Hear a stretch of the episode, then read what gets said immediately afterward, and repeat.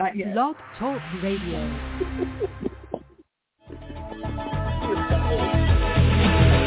A man decides after seventy years, that's why he goes there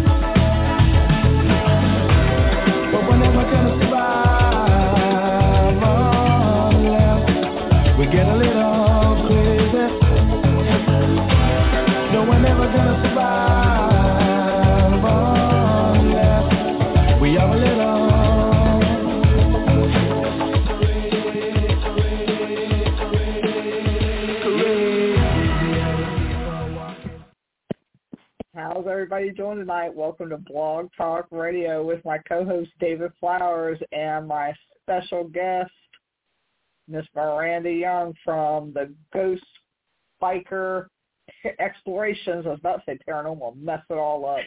And and it was funny because David had said it's not that, and here I am tongue tied and messing it up again. And David, I had to pick a, a difficult name. Oh, it's it's fine. It's me. It's not you. And then of course I cut David off when he was trying to say hello everybody. So I'm sorry. You can just. No, you well, yeah, really not. sorry about that. I'm really bad with stuff like that. I need to. Hi. We have Miss Miranda Young on today. Everybody's been looking Hey, Ronnie. Hey, Shayla. Tell us a little bit about yourself because I've never met you, and I'm glad that Ronnie recommended to to reach out to you, and it was very Yes. easy, and I really appreciate it. Absolutely. Well, and and thank you, Ronnie. I appreciate you getting this set up. Um, you know, and, and thank you all so much for having me on the show tonight. Uh, my name is Miranda. I'm better known as the Ghost Biker, and I travel around the country on my motorcycle to different haunted and historic locations, and I highlight them on my web series, Ghost Biker Explorations. I'm also a co-owner of the company History Highways and Haunts, and we run the uh, historic Scott County Jail in Huntsville, Tennessee, and historic Rugby After Dark Investigations and Tours in Rugby, Tennessee. That is really cool. Can you explain a little bit about your um, location? Because I'm I'm not familiar with anything in Tennessee, to be honest with you. I drove through there. Well, we are located in the best part of Tennessee, East Tennessee, and uh, you know it's it's right here in the heart of the Appalachian Mountains. And so uh, I'm originally from this area, from the uh, Oneida, Huntsville, Tennessee area, and uh, just moved back up here. Um, uh, technically moved back this year, but uh, I've been commuting back and forth for the last two years. We um, we opened the jail there in September of 2021. It was uh, it was in operation from 1904 until 2008. In Wow. 2008, basically they they closed the doors and it sat vacant until 2017 when they got a tourism grant. Now they got the tourism grant to go in, refreshen it up, and uh, put heating and cooling units in there, but they still really didn't know what they wanted to do with it. So um, it sat vacant until 2021 when my business partner and I formed uh, History Highways and Haunts, the town, and asked if we could open it as a true crime museum during the day and a paranormal research center at night. And so at this point, uh, they they loved the idea. So we uh, put the word out to the town that they uh, donated and put on loan a lot of different items, um, different artifacts, newspapers, and such. And we went right to work opening it up.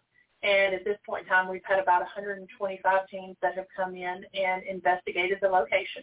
And then uh, in May of this past year, we expanded. We reached out to the uh, village of historic Rugby, which is about 20 miles from here uh, in Huntsville. And, uh, you know, they're really, they're essentially set up for this. Um, this location, it, it's been um, historic Great Copperhead since since the 70s. And so um, it, it's a village. It's an old English utopian village that was uh, settled in 1880 by uh, Thomas Hughes. He was an author who wrote Tom Brown's School Days. And then uh, Rugby was in, uh, Rugby was really a flourishing community for really about 10 years. And then a lot of the uh, uh, original settlers, they ended up moving away for various reasons. Um, the hotel caught on fire there. They had a typhoid fever outbreak a lot of different things that caused the community to essentially disband. And um, and so then in the uh, 70s, they ended up incorporating and working on restoring the village. And so they didn't have any after dark type uh, programs. And so it was just a natural fit. And um, so we've been been doing those two locations since. That is really cool. That's awesome. Hey, Daryl, we've got people coming on. Hi, Bob. How are you? How big is your town? Uh, it's, it's very, very rural here. Um, we are in the middle of um, uh, a very rural area. The uh, uh, town of Huntsville is right around, I believe, I, I looked at hey, the census yesterday for a survey I was filling out, and it's, it's just a little over 1,200 people here in the area. And so the jail has such a unique look. It is basically a, a little sandstone castle here in the middle of the mountains. And so it's, it's three stories, a lot of rich history, um, dating back a lot of the earliest inmates there were moonshiners and ridge runners. And so we have a lot of stories about that. We also have a lot of mob mountain justice in the area. Uh, different inmates who were taken out of the jail and lynched or executed on various parts on the property because basically they didn't get their day in court. Um, they they got arrested. A mob from the community would mask up, go in, overtake the jailer and the deputies, and uh, enact their own justice on uh, on those inmates. So we've had seven of those that we uh, actually have the newspaper articles, death certificates, and records of. We do believe there were more, but that's what we've got the records of. And then um, we've also had a sheriff who was killed at the front door his energy is is very prevalent there in the jail. He was killed ambush style, and um, basically, basically we get a lot of residual and intelligent activity on all three floors from that. And then really, it's just such a an interesting community structure. Basically, a lot, you know, such a small town that most people have had somebody in their family that has either served there as sheriff or uh, jailer or served there as an inmate. And in some cases, we've got some stories about uh, both. And so um, a lot of interesting history, and it's quickly becoming one of the uh, top haunted locations in the state. Oh, that's really awesome. Wow. And how long have you been with doing that as far as in in your town? I'm just trying to get some general ideas because sure. our town is very small here and they're really mm-hmm. picky about stuff. Yeah. You know. We have been. Um, we opened the jail in September of 2021, so we've been doing it a little over two years now. Um, I've been doing the. I've been into the paranormal for um, just under 15 years, and so I actually started out. Um, I moved away from the area for work and uh, got a job in uh, in corporate had a uh, pretty successful marketing and design uh, career in corporate for about 21 years. And through that, um, and through my background in photography and stuff, I was uh, asked to join a team, essentially as their photo analyst, videographer, that sort of thing. And so um, I ended up learning a whole lot about paranormal from the guys that were on my team. They had been doing the paranormal uh, for a long time before I joined the team. And so I was with the team for about eight years. We did a lot of commercial and a lot of residential locations down in the Chattanooga, Tennessee area. Um, that area is, is interesting because you have a lot of Civil War activity, Civil War and Native American activity down there. Mm-hmm. Um, but we went all over. We, we traveled everywhere. And then um, I really found that I was doing a whole lot on my own, uh, going out on my motorcycle and uh, doing a lot of urban exploration of a lot of different locations that that maybe people didn't really excuse me, know the history of. Um, that it was more local to those specific areas that I was traveling to. And so um, just on a whim, um, I decided to, I was having a conversation with a friend and um, we were talking about riding my motorcycle to these places and thought, you know, why don't I brand it and come up with my own thing? And so, excuse me, seven years ago, um, Ghost Biker was born. And so I've been doing that since. We just had, um, excuse me, season six of uh, Ghost Biker come out and uh, working on season seven now. And where and where do they find that at for people that are new, like have never heard of and are new to the paranormal field? Is that YouTube or is that? Yeah. So sorry, I don't know why I'm losing my voice. Um, yeah. So so people can find information about that on the Ghost Biker Explorations Facebook page and YouTube channel. They can go back and watch all uh, six seasons and then I also host a weekly live stream where I have different authors and, and artists and investigators, location owners on, and that's that's weekly, and that's broadcast live on the Ghost Biker YouTube channel and Facebook page as well. That's really cool. So doing what you do and doing things like on your own, riding your bike and things like that, have you ever been in any uncomfortable situations that didn't you know, that may maybe made you feel uneasy because you are doing something by yourself? Yeah, I mean that that does happen from time to time. Um, it, it is a big difference being a solo investigator versus being with a team, and so um, so I'm either by myself completely or with a videographer, one or the other. And um, there have been several times, you know, you never know what you're going to go into in some of these locations. Right. Especially a lot of them that I investigate are locations that have maybe never been investigated before. And so um, with that, you don't always have the structure that you do have with some of the uh, more more structured type locations. Um, I have had a couple that have, have got it. It's really been dealing more with the living than dealing with the from the spiritual aspect mm-hmm. uh, when it comes to those uncomfortable situations. I don't really get you know scared or, or nervous very easily because in my mind it's like you know I do a lot of research before I go to these places. Mm-hmm. Of course, that doesn't mean you you don't always know what you're going to encounter, right. but um, you know as far as as whether it's a heavier activity or if it's uh, you know unexpected that sort of thing. Um, I do try to find, you know, a lot of the history. It's more so uh, going in and, and having those unexpected, like uh, a drug deal going down in the parking lot or somebody showing up that's not supposed to be there. I've had those sort of things happen more. The other, I'm kind of expecting it, and that's why I'm there. Mm-hmm. Um, that doesn't mean I don't get startled and a little nervous sometimes in the locations when unexpected things happen. But yeah, most of the time it's been dealing with the living. Yeah, yeah. I was going to say I have a shirt that says "I don't trust the living." exactly. Exactly. Because yeah. there's been a few times investigating where people have just popped up out of nowhere and they just mess up everything. And it's like, oh my god, you know, shut up.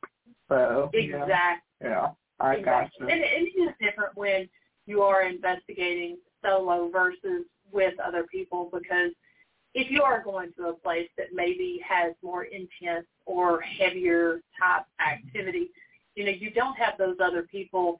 You you don't have that equal energy transfer. If right. if you know what I mean, where um, you go in with three or four of your your trusted friends, and if it, things get a little bit intense, there's other people to kind of take that energy off of that what you might be receiving when you're solo. You don't have that. Plus, um, you know, sometimes you have to be very creative when you go in because you can feed off each other when you when you have more people on a team. When you're solo, you kind of have to plan out a little bit better, or at least be able to roll with the punches because you know you just never know what you're going to experience, and and sometimes going in, you know, if you investigate a lot, asking the same old same old questions can get a little get, get a little boring and a little draining. So um, there's there's advantages and and some disadvantages to doing the solo investigation versus with a group. Right. That's very true. I've done solo. I've done things solo by myself when I'm with the houses. I'm sure David, you have too. Done things solo. Yeah. Sometimes it does make it a little bit easier and less distracting, and you're not, like you said, transferring that energy like that. So. Yeah. Yeah. I was doing it. Oh, sorry. Go on. How far do you normally travel on your bike? I'll go anywhere and everywhere that there's a uh, interesting location. Um, I've traveled all over.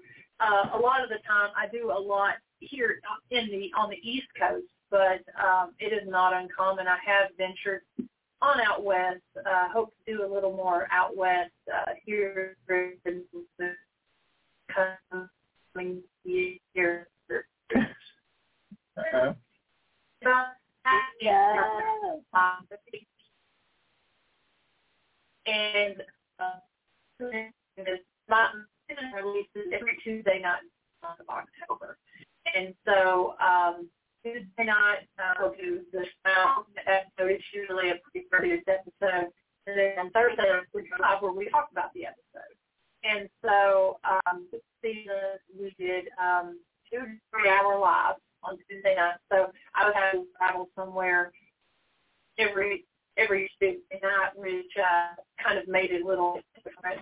Uh, you know, I didn't have all the evidence that I had to go through, but we're going to re-release these episodes here that we did live as pre-produced episodes. But everyone seemed to really enjoy it because it was a very interactive season. And by the time we were at our final episode, we had over 300 people on the live, which made for a really interesting live to do this and um, to essentially be investigating with a lot of different folks. Yes, the Cabin on 360 would love to have you. And then, of course, I love like Cabin says, I think that's Dennis. I'm not sure. Might be the asshole. He might be disguising himself. I have to see. Anyway, um, the Manor House isn't far. From, the Manor House isn't far from the Cabin on 360. So see, it's a win-win for you. It is, and and that's how I like to do it. You know, uh, I've had I've had Dennis on my show where we talked about the cabin, and uh, I would absolutely love to uh, get up there and and see some stuff. I was actually I did my my first episode there in Virginia, there in season six with uh, with Mr. Darrell Oh, it is. there at It is uh, Dennis S. Village. It is Dennis S. Log. Oh, should have known. Should have known. yes, Dennis is always trying to disguise himself. It never works because people tell on them. I'm sorry, I didn't mean to interrupt you. I just saw Dennis No, S. no, Log. you're I'm like, oh. yeah, I've got to uh, I've got to get up there and and see that location. I've heard great stories about it, and I think it would be an excellent episode to uh, highlight for season seven of Ghost Yeah. Biker. Man, and I I- got to meet Dennis in Man, person. I've known him for don't. years. Man. No, No, you don't. uh, yeah, he's such a bad influence. Well, that's the best. Yeah, okay, well, yeah, yeah, he's, it's perfect. he's gonna get us. He's gonna get me from here, so, you know. Yeah, you Hello, did. Uh, yeah, you did. Uh, um, cabin one night, did his manor house the next night. Yes, that's Yeah. that's what I would like to do. Mm-hmm. Yeah, and and it's in such a that whole area is such a beautiful area in Virginia Yeah. as well. Yeah. So lots of great motorcycle riding. Oh, definitely. See them all the time. Yeah. Yep, mountains too. So, what's one of your favorite places that you've been to? Oh wow, there've been so many. You know, I'd have to say probably one of my most favorite was the Grand Old Lady in Balsam, North Carolina. Uh, unfortunately, it's no longer open. I hope that they they do get it open, but um, it was such a psychological haunting. This place um, is located there in western North Carolina, right deep in the Balsam Mountains, and um, this hotel it was built in uh, 1908 and it was a stop on the railroad system. And so a lot of the time the people who would come and stay at this hotel would uh, be folks that would kind of use it as a getaway, as a mountain retreat to uh, um, sort of refresh themselves and um, as a healing experience. And so this location, they would they closed because they they really kept it pretty rustic in the rooms that they had. Um, the rooms didn't have TVs. Each of the rooms were different And um, because it was such an old hotel, and it and it also really kind of had this dominating uh, presence when you would see it on top of the mountain and mm-hmm. pull up to it. Um, but they would close during the winter time. And so um, I think typically they were closed from like the end of November through March. Um, the year I investigated them, it was the year of the pandemic, so they stayed closed just a little bit longer. I don't think they opened till probably mid-April, and really essentially became a casualty of the pandemic. Nothing ever really kind of um, opened up like it did. People weren't traveling for a while, and, and to maintain a hotel when you're having to be closed for a couple of years is just too challenging, especially right. an old hotel like that. So um, this location, I loved the activity in it because I investigated it uh, with myself, and I had a videographer with me on that night. And it was truly like, it reminded me of one of my favorite movies, The Shining, because you're in there, you're by yourself in the mountains, and um, it's wintertime activity. It's like they wanted to talk to you because they had been closed down for so long. So um, you know, at, at this point, I think it was about the weekend before they were supposed to open back up. Got a lot of uh, disembodied voices. Uh, even got uh, had some great interaction with uh, with a child that's supposed to be there. Um, and I'm, if I'm not mistaken, I do believe that during the um, early, it was either in the 19 teens or the 1920s, they did use a section of the hotel as a tuberculosis hospital oh, for wow. a short period of time. Um, also, there was a um, a sheriff, a deputy that was killed in the line of duty and uh, taken up to the hotel. Uh, he was shot down at the depot, taken up to the hotel to uh, be treated, and um, ended up passing away there. So I guess some really interesting activity from some of the local resident spirits. And then um, I did end up sleeping there two nights. The first night of that weekend was just myself. The second night was myself with uh, Soul Sisters Paranormal. And uh, we were sleeping in a room that had a suite. Um, so basically in this particular room, they had taken two rooms, combined them. So I was in one room by myself and uh, Soul Sisters, uh, the two twins, they were in the back room. And so we uh, we had just been talking about how we were going to be leaving the next day, Thanks, and uh, heading down the road, you know, and and um, um, kind of sad to leave because it had been such a great weekend. And as soon as we laid down, now when I sleep at these locations, I always like to keep my recorders on and keep cameras on. So I had a night vision body camera sitting on the table there, and uh, probably maybe 20 minutes after we said our good night and laid down there, we get this very full male voice that says, please don't go. And um, I hear it at the end of my bed. I yell to the twins in the back room. I'm like, hey, did y'all hear that? What did you hear? And they're like, yep, sounded like a man. And so when we went back and, and uh, reviewed all of our footage, we were able to capture that on not just my body camera in the room, but also on the camera that they had back in their room. We were really able to triangulate where it was coming from. So because of that type of activity and because it was kind of a more lighthearted, these spirit, most of the spirits were there because they were essentially vacationing there. It was somewhere that they liked. Um, it was just some great activity, and so I'd have to say that that was that's probably one of my most favorite places to have investigated. That's really awesome. That recording would be good on EVP review night. We do an EVP. We do an EVP review night. Um, we got one coming up too, Dave, don't we? Don't we have an EVP no, that, review? I thought that was a picture one. Uh, uh, um, we're doing we're we are doing what's in the red circle. We are going to be doing what's in the red circle, but we're going to be we need to schedule. I, I, we don't have any EVP reviews scheduled then, do we?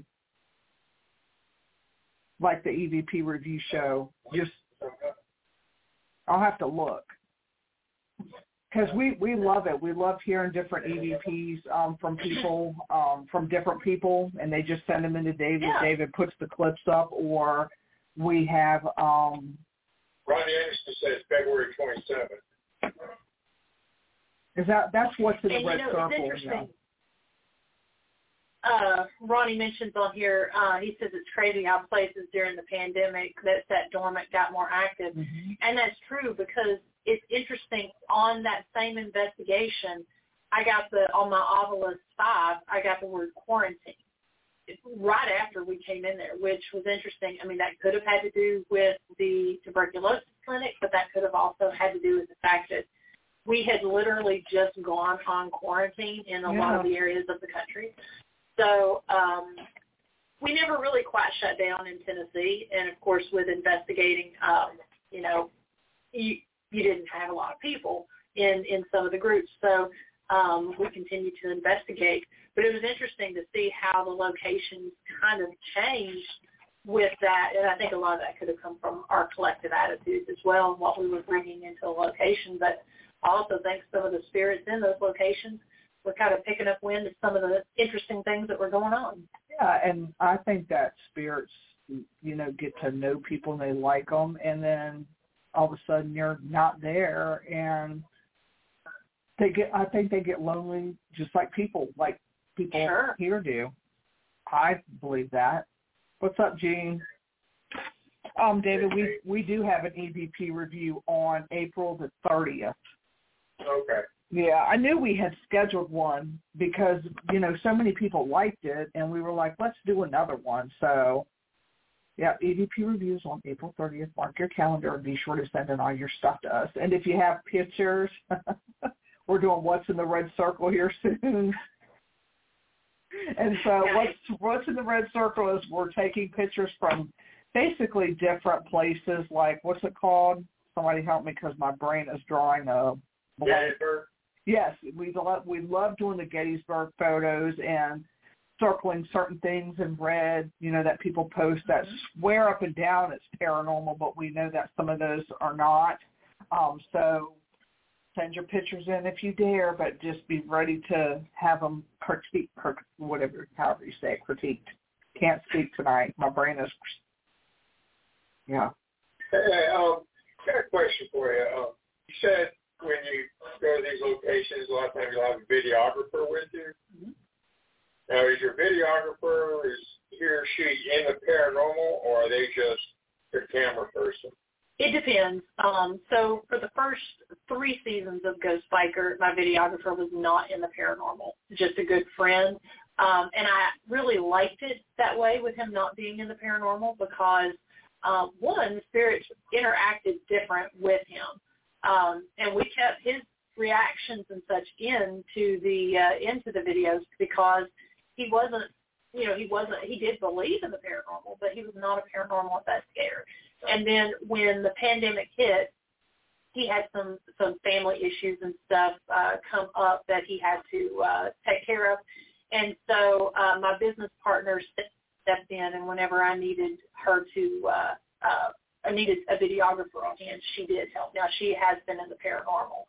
Um, so sometimes she would communicate, sometimes not. Most of the time it was just being, especially in this last season when we did it all live, um, she took on a, a different role because she was behind the camera there and able to read the comments and stuff that people, because we really made it a very interactive investigation. Um, so it just depends this season. Um, Josh is going to be a bigger part of the show uh, and be traveling with me and filming. So he's going to be stepping back in because his his uh, family obligations have have changed. So very excited about that because um, it just it just brought a different take and a different level to uh, the show of having someone who was not in the paranormal. And then of course he got bit by bugs once he started doing it and seeing the activity. Yeah. That's really cool. Did he kind of freak out the first first experience he had? Yeah, yeah. It was uh, you know, when you hear those voices, um, see the rods move, uh, start to experience certain things. Um, it's kind of interesting because he was originally supposed to just kind of come in, help me with B-roll shots, and it was all going to be 100% solo and not have uh, a videographer there. So he was going to help with some of that to get the ball rolling. And once we heard uh, our first disembodied voice there, um, he was I remember he kind of gasped or he made some kind of sound, you know, and he's like, "Oh my gosh, I'm I'm so sorry." And I'm like, "No, that that's authentic. That that's perfect." And with with my show, um, the number one demographic is, is not paranormal investigators. The number one demographic are bikers, and uh, my second demographic are historians or history buffs, and then paranormal enthusiasts as a third. So it really created an identifiable character to some of these folks who really were watching it for the history and the travel and not so much for the paranormal. So it really made it more relatable um, because I had been doing this for so long at that point in time rather than just having someone that's completely into the paranormal and having a hundred percent paranormal show out there. It it just it was such an organic and authentic reaction. And so um, after we experienced that and he was like, you know, I'd kind of like to go on some more of these travels with you and, and experience more of this stuff. Started doing it and he really became a fixture of the show and um, you know, I didn't want to remove his reactions and stuff. So um so yeah, it was um it was it was kind of a happy accident, if you will, when it Yeah. came to that, yeah. That's cool. Yeah, it's always try. and We always try to find different topics. I know I've had well before David came on as my co-host. I've had like singers on my show. We've talked about autism. We've talked about a variety of different things, and somehow it slipped into more paranormal. Yeah. Don't know how, but somehow it managed to slip more into paranormal because the show originally was supposed to be spiritual talk. It was supposed to be metaphysical, and now it slipped into paranormal. And I'm like, oh, okay. So I'm tr- always trying to find different guests and legitimate guests too. You know, ones that are going to be a good fit for the show because I, there's a couple that have not been a good fit, and you know, you feel that energy, and you're like, nah, you know, you, you can't help it. So yeah, Yeah. we'll do And some. there's so, such a variety when it Yeah. comes to talking about the paranormal. You Yeah. know, it.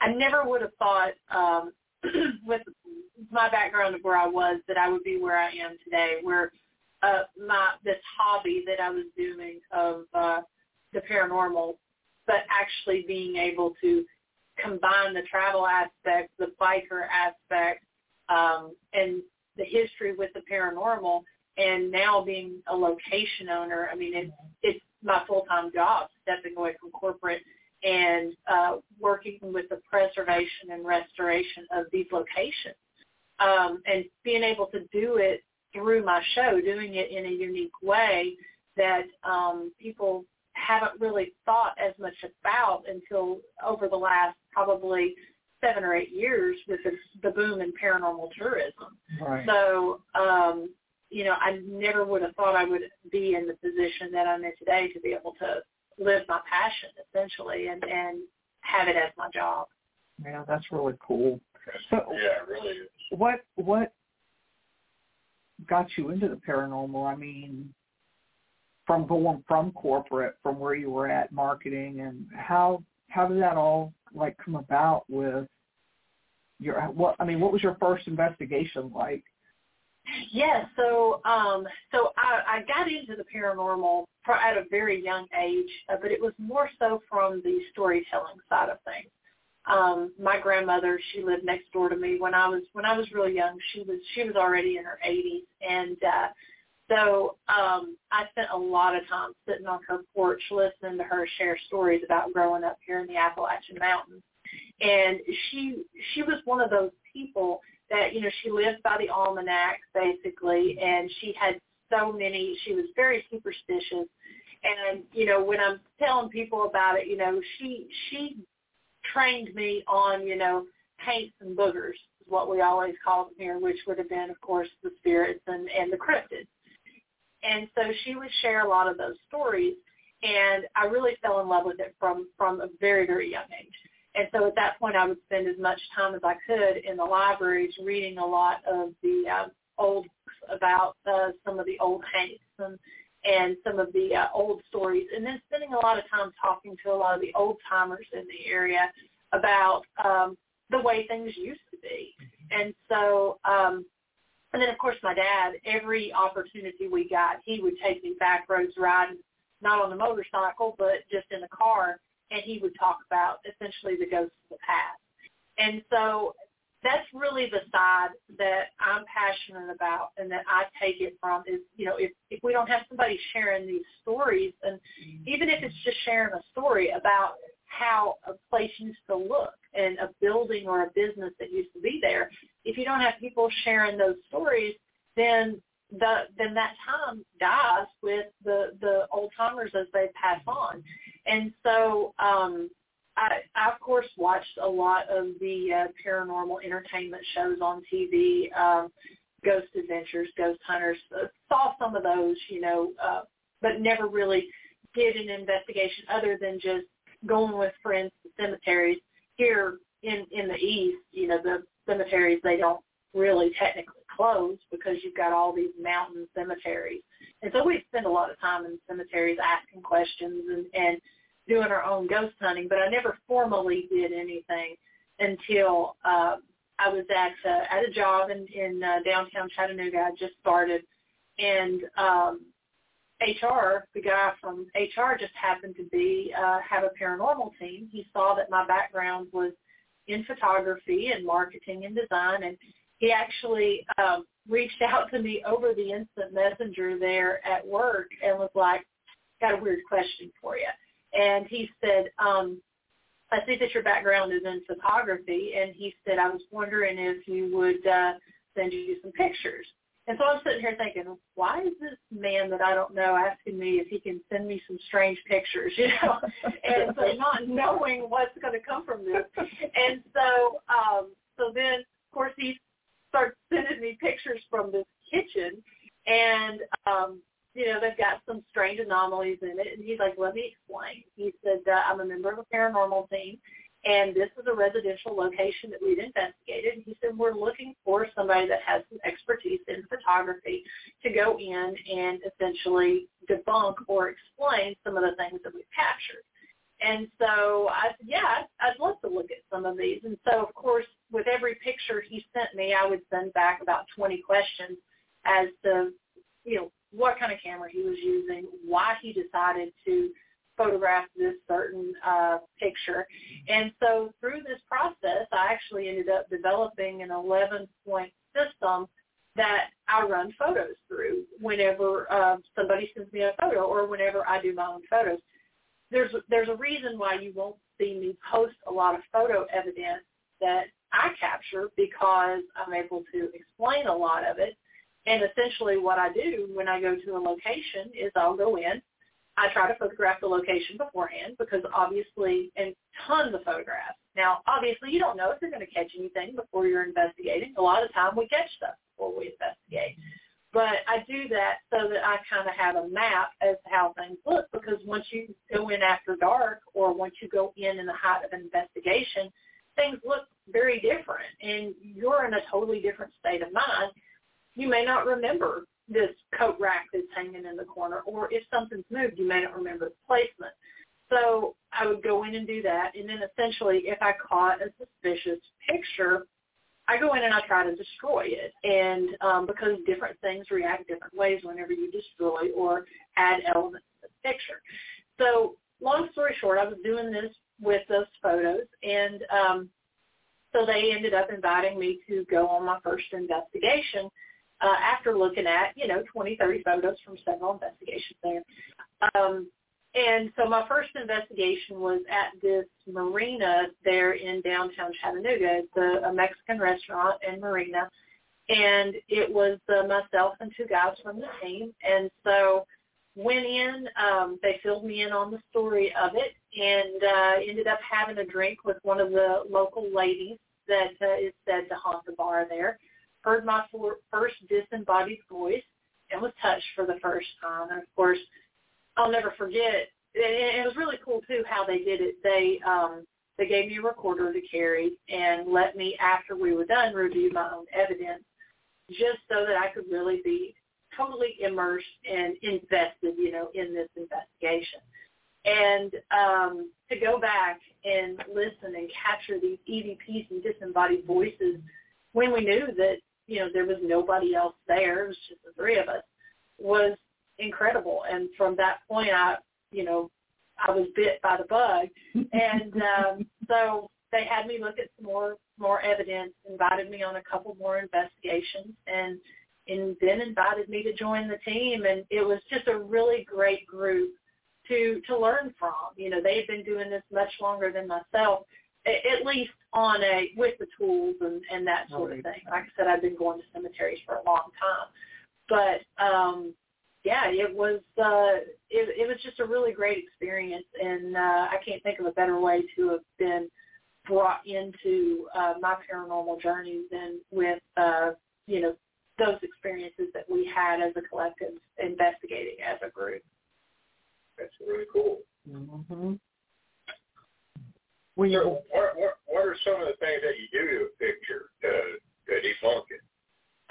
Well, uh, a lot of time people will send me photos and stuff, and um, you know when they do, they they've got to be prepared for a bunch of questions to come back to them because, um, you know, I want to know. Obviously, I want to know the camera. Um, you know, I, I hate absolutely hate it when people will take a picture across a field and zoom into 3200 percent, and then it's like that's Gettysburg. Oh, sorry. No, what was that? I said that's Gettysburg pictures. Yeah. Yeah, and then you don't know what you're looking at. You're looking at the trunk of a tree, you know, zoomed in and, and seeing the, the moss on the tree and trying to figure out what's going on. Um, I'll go in. One of the first things that that I do is I start messing with the exposure. Now, obviously, I keep the original photo with its integrity, and then I have a copy of it um, that I will go in and mess with the exposure because shadows of people react a certain way when light or shadow is taken away from it. Um, and then if there's an anomaly or something that is potentially supernatural. Um, I'll never claim anything to be haunted or to be activity, but I always will claim it as not being able to debunk it. Um, so um, I add light. Sometimes I will add color, that sort of thing, or take color away. Um, start messing with the temperature on things. Again, and, and then I always ask when somebody sends something, I, I absolutely hate it if they don't have at least two other reference pictures to uh, to look at. Uh, I had someone send me a ring uh, image not too long ago. Of course, it was dark. They, had a ring video and a ring image, and um, it was nighttime. And I'm like, I, it's an interesting picture, but until you can send me what this looks like during the day, because I need to know how far the road is, and I just like to know the lay of the land. Um, you know, that some to me that's something that's important. But even if it's just a picture, say, of a dark room, you know, it's always important to take multiple pictures. So um, I always like to look at, um, you know, a previous pictures, at least two or three other images that is taken the session whenever whenever an image is taken.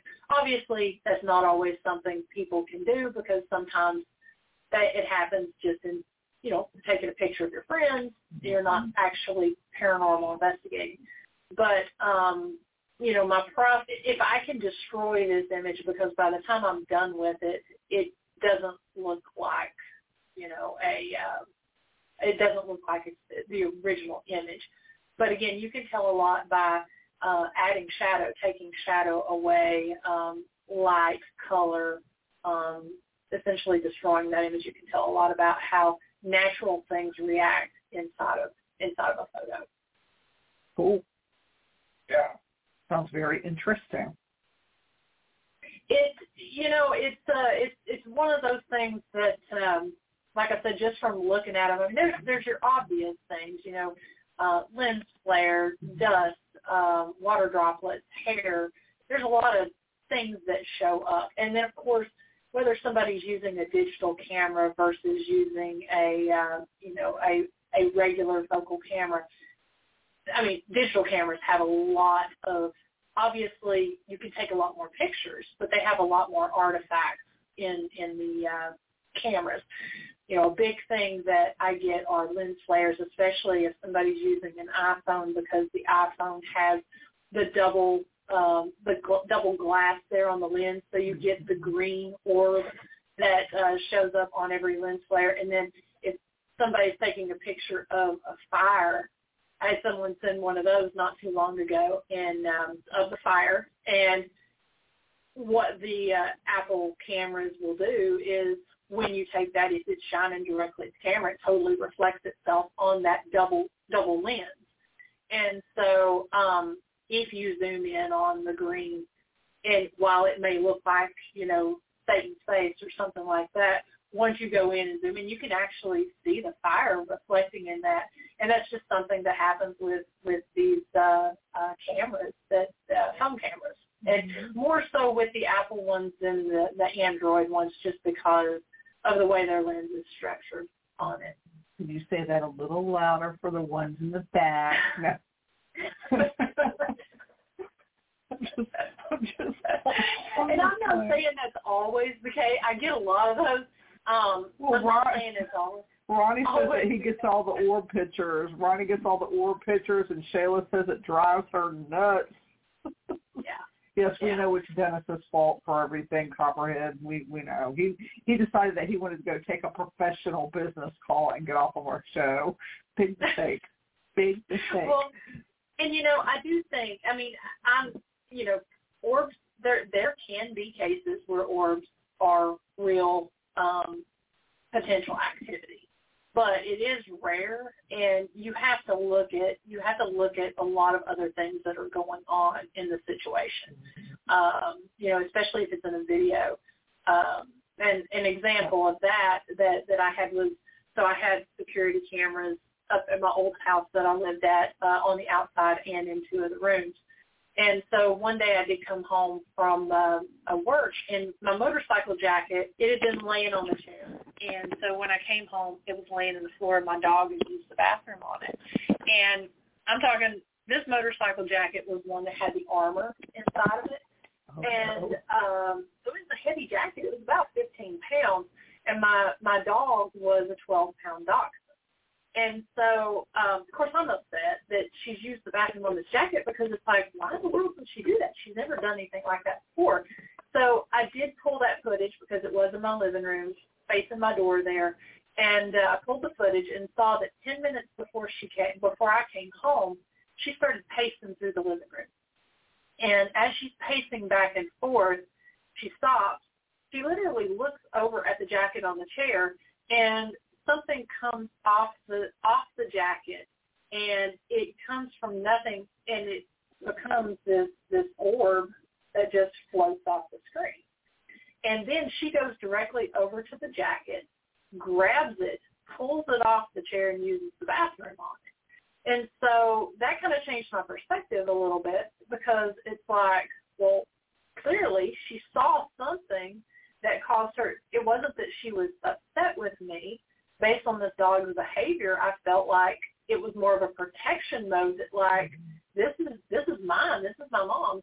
And Mm-hmm. so she she pulls it off. She uses the bathroom on it. And so I decided to watch the footage a little bit further. And so you see me go in. I grab the jacket. I clean the jacket off. And then I brought food home um, because I'd been to the gym before. And so I sit down and I eat. And within a 30-minute period, after I'm done eating, I get up to go throw my food uh, bag outside in the garbage can. Once I get up, you see the dog stop again, and you see something shoot across the room, and all of a sudden, at the end of the frame, it all of a sudden raises up and turns into almost like a side profile of a face and follows me out of the room. Um, I'm already out, but it's walking, and it just looks like a forehead, nose, and chin walking on out. And so, I mean, could that be uh, some kind of bug? I mean, anything is possible. But I deem that one unexplained, not because it's my own, but because I really take a critical look at my pieces that I get. But looking at the dog's behavior and everything that happened in the process, it's just odd, you know. Um, so, you know, I, I always like to know. To me, there's always a story behind everything that happens, and if you're going to send me something to look at, whether it be photo or video, I have to know the story because I always wonder why are people taking random pictures of something? There's got to be a reason that they're doing that, or what what is the story behind this behavior that's happened? I was just fortunate enough to be able to go back and see that with my dog. Um, but those are questions I would ask anybody that sent that is like, is a typical behavior that your dog experiences, you mm-hmm. know, and uh, you know, just try to get more of the story. Yeah, and that's really cool with animals because they pick up energy better than we do anyway. Absolutely. Watch your pets. Well, I always tell people, watch your animals when they start talking about, you know, I got a spirit in my house, but you got a dog or cat? Well, yeah, watch them. Mm-hmm. We have a cat at the jail um, that lives there. Her name is Sally, and she actually lives inside the jail. And um, we actually caught on our security camera footage when I came in. We always close the gift shop off because we don't want her to get on the merchandise. And it's inside of one of the former cells, so there's a big, thick, heavy door there. Um, and so it's, it's an old cell door, the the solid metal kind with the uh, bean hole in it there where they could see them. Um, but it's interesting because I came in the next morning after we had been closed and uh, we had fed her the day before and came in. She was actually in the gift shop. So we pulled the security camera footage to see if we could determine maybe what had, um, you know, if one of us had left the door open or something. And uh, on the footage at 5.15 that morning, we actually see the door open. and it opens twice wow. just barely a little bit, and then it opens way up, and something actually shoves the cat in backwards. Oh. Yeah. Okay. And so we don't believe that we don't believe it was trying to harm her or anything like that. Because and and plus, if she had done, I mean, there's no way this cat with these little short legs could have pulled this this heavy door open. Um, and then there's no seam for her to get her foot under to to be able to do that because it's a tight door where it was a cell. Um, nothing's ever hurt her before, but she has experienced a lot of different things there. And so when she starts looking or when she starts purring like something's playing with her, we pay attention because she she is a good test. And people will sometimes even investigate with her whenever they come to the jail because yeah. she does tend to trigger some activity. Mm-hmm.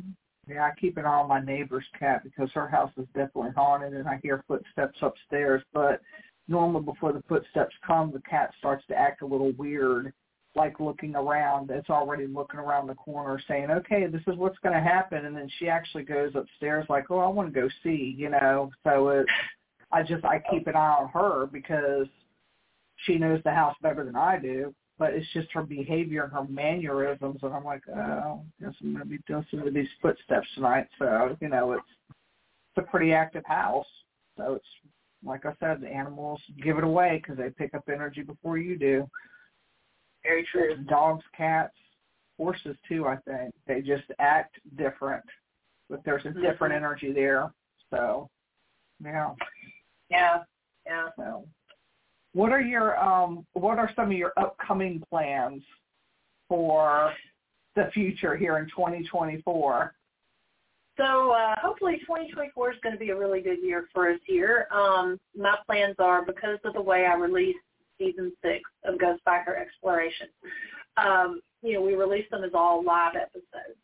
So um, the goal is I've been going through over the last couple months and analyzing the uh, videos, pulling out some of the unexplained captures that we had.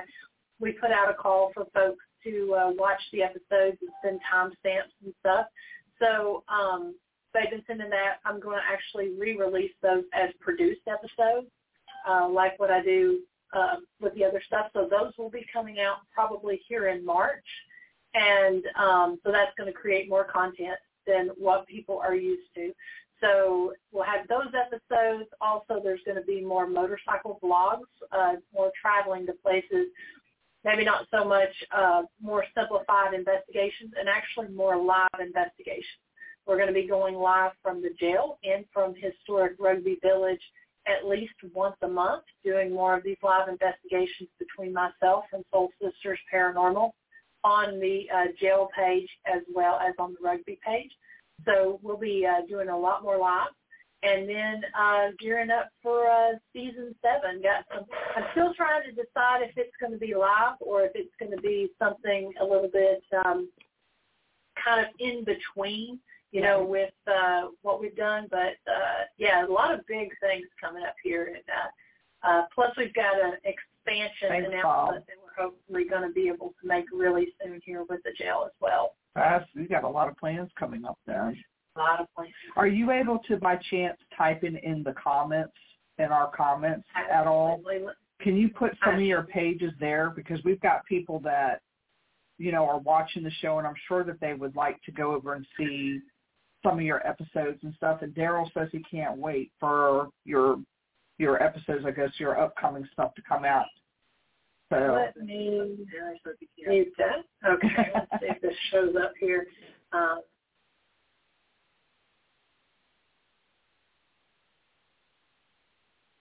yes, we appreciate um, the people that that come on. Our our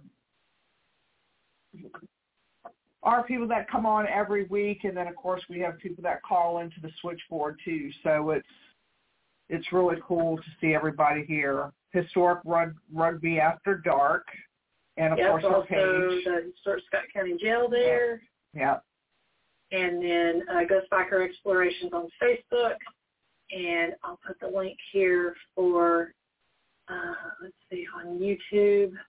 I'll put that. I'm trying to put the direct link so it makes it easy for anybody that uh, wants to um, yeah, wants to just click right on it. awesome. Um, and then here is the link on YouTube. Um, It's a great show. Can't wait to investigate Scott County Jail sometime soon. yes, we would love to have you. And then, um, and then of course, I'll put the websites here. That's awesome. And I think it's always nice with history too. You know, different places.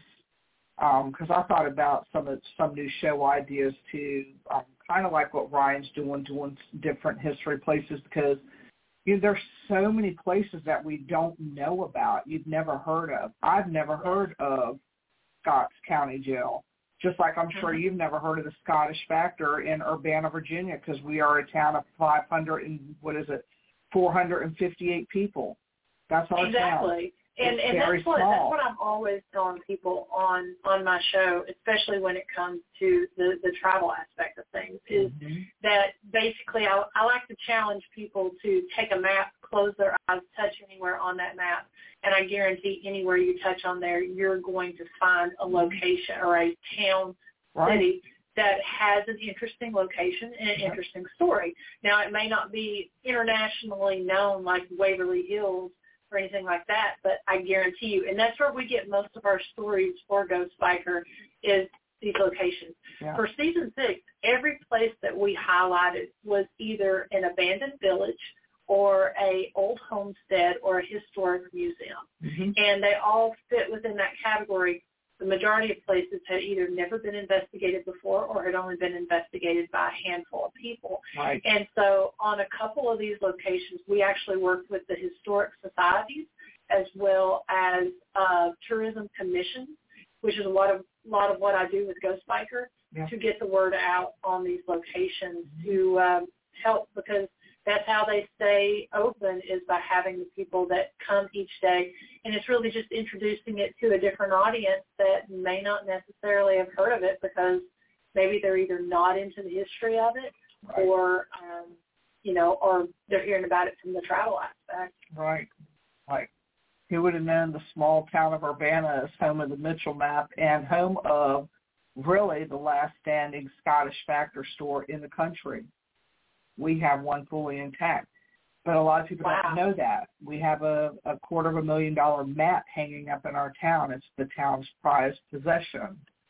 You know, so it's beautiful. That's really cool. hmm So when you come out that way, you'll have to come out and stop in here too because it's very historical, very historical out here. It's a port town, and it's a really cool little port town. So Well, I'll have to definitely get in touch with you and when I plan to do this Yeah. because I loved investigating there in uh, at uh, Clover Hill Village there with uh, Daryl, and I definitely want to spend more time. I could do a whole season just on Virginia.